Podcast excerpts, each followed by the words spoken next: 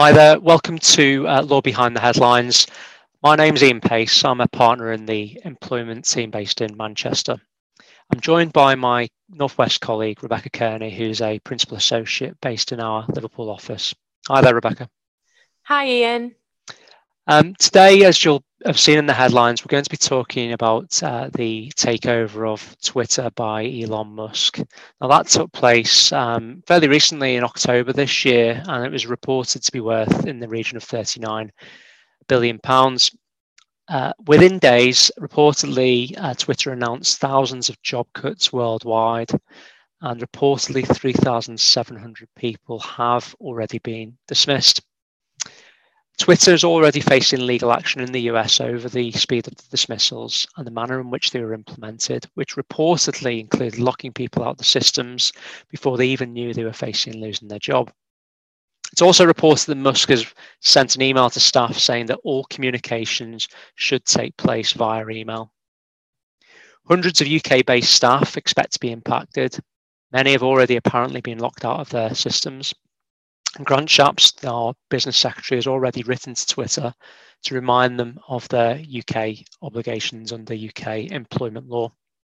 So that begs the question what is the law in this area in the UK, Rebecca? Yeah, so um, thanks, Ian. The, the law in this area is extremely complex. Um, essentially, if there's 20 or more redundancies that are likely to occur in a 90 day period or less at one establishment, then this means that the collective consultation requirements will come into force. Now, if that occurs, there is an obligation to notify the Secretary of State in writing of those proposals. And there's very a very specific way of doing this. Um, there's very specific rules in place as to how that should be done, what information needs to be provided, etc. There's also a duty to inform and consult appropriate representatives of the impacted employees. So, this can be a trade union, or where there is no trade union, it can be elected representatives. Now, where representatives need to be elected, there are specific rules about the election process. So, for example, the employer needs to make the arrangements and ensure that it's fair. They need to sort out the voting arrangements, etc. And any breach of that obligation can in itself give rise to a protective award. There's minimum periods for consultation, so that can be between 30 and 45 days, depending on the amount of people who are impacted. Um, but it's important to note that those, those are minimum requirements, and actually, the general rule is that consultation needs to take place in good time. There's also rules about the provision of information to affected employees. So, again, very, very specific rules about what information the employer needs to provide to the representatives and in what format um, the consultation needs to be undertaken with a view to reaching agreement on ways to avoid the dismissals or reduce the dismissals or to mitigate their consequences. So essentially, it needs to be a genuine consultation rather than just a tick box exercise.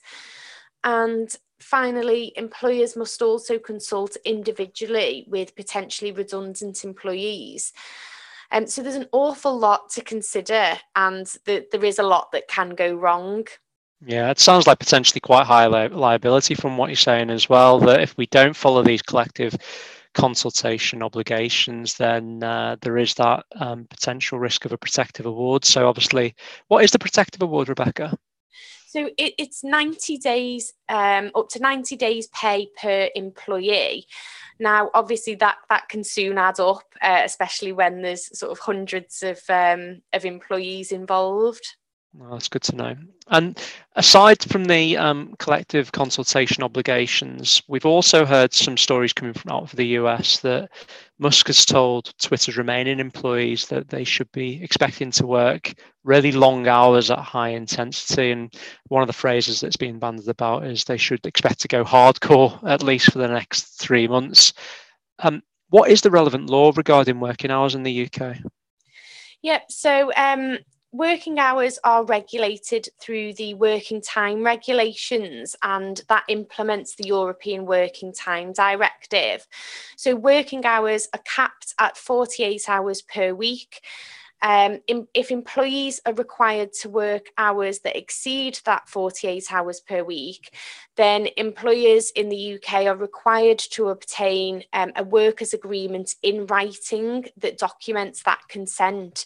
And it's usually seen in the form of an opt out agreement. Now, even if a worker has agreed to opt out of the 48 hour week cap, under the working time regulations, they are still entitled to adequate rest periods during the normal working day, and save for a few exceptions, remain entitled to compensatory rest. Now, claims can arise in the employment tribunal where the excessive hours are worked over a 17 week reference period. Uh, there's also the potential risk of uh, stress at work claims, which could be brought in the civil courts. Okay, so even those workers that do remain with Twitter, if they are expected to really go hardcore, and that may, if they that does apply in the UK, uh, then there could be issues under the working time regs as well. Um, going back to the potential risk of dismissals um, in the UK, um, as I understand it, uh, Musk has has basically written to those employees that he decides he doesn't want at Twitter US and has, has given them the option to leave with three months severance pay and, and leave straight away. Is, is that something that he can do in the UK or, or are employees entitled to more notice than that? Well, employees in the UK are guaranteed minimum periods of notice, and that's under Section 86 of the Employment Rights Act um, or the, the ERA. So, this means that employees who have worked for an employer for longer than one month are entitled to a week's notice for each completed year of continuous employment, up to a maximum of 12 weeks. So, d- depending on their length of service, essentially, um, you know, they could be entitled to, to more notice than, than Musk um, is reportedly offering. That's obviously only under under um, statutes. You know, there it really depends what's under the contract as well, and clearly it's up to the contract to um, award for uh, additional notice in, over and above that as well. So um, that's something else I suppose they would need to look at. What, in summary, then, would you say are the the main concerns that, that what's going on with Twitter at the moment? Yeah, well, well, as you mentioned earlier, Ian, um, employees in the UK have also reportedly been already locked out of systems, which is echoing what seems to have happened in the US. Now, this approach calls into question whether decisions have already been made. So, whether any consultation that does take place now might just be a smokescreen, or questions as to whether it can still be shown to be a genuine consultation there's also going to be questions as to whether there's you know had um, whether there's been enough time to appoint representatives because there's not been any mention of this in any of the reports that we've seen. And in terms of the process that's been followed so far, it sounds like there's been very little. So, so obviously a, a good few concerns from a process perspective. Um, as you as we've talked about, there's um, the, this report that's apparently gone to employees, expecting them to work the long hours at the high intensity, um, and the risk of potentially breaching the working time regulations. But on top of all of that, there's also the potential for unfair dismissal claims, the rights to notice pay, rights to holiday pay, and this is all in the run up to Christmas, in the middle of a cost of living crisis, and what is also set to be a winter of discontent. So I think it's no wonder that, that Twitter employees are, are worried about this at the moment. Yeah, absolutely. Um, so what do you think is is next on the cards? Well, the Department for Business has said that they are keeping a close eye on the evolving situation at Twitter. And uh, as you mentioned, the business secretary has written to the managing director of Twitter to remind them of their statutory obligations in the UK. Um, if the UK business decides not to comply with its duty to collectively consult, then they could be liable for up to 90 days gross pay for each affected employee.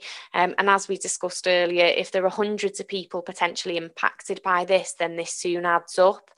And this is in addition to any potential awards for unfair dismissal. It's probably also worth noting that the 90 days pay is actually intended to punish the employer for not complying with legal obligations. Um, and finally, there's potentially a criminal inf- offence involved if the De- Department for Business in- is not informed um, of, of those proposals. So there's some quite high stakes here, Ian. Yeah, absolutely. And and this is a this is an international company. Obviously, this isn't a company that's just based in the US and the UK. This is across the world now, and there's employees um, uh, based obviously in the EU. Have they, have they had anything to say about this at all? Yeah, absolutely. Um, the, there was a, a, a, nice quote, I think, um, that came out that said the EU have warned Musk that this bird must fly by our rules. So, uh, a warning to, to Musk that he needs to abide by EU law uh, for any employees, obviously based in the EU. Yeah, and um, what have Twitter employees been saying about um, their experiences so far?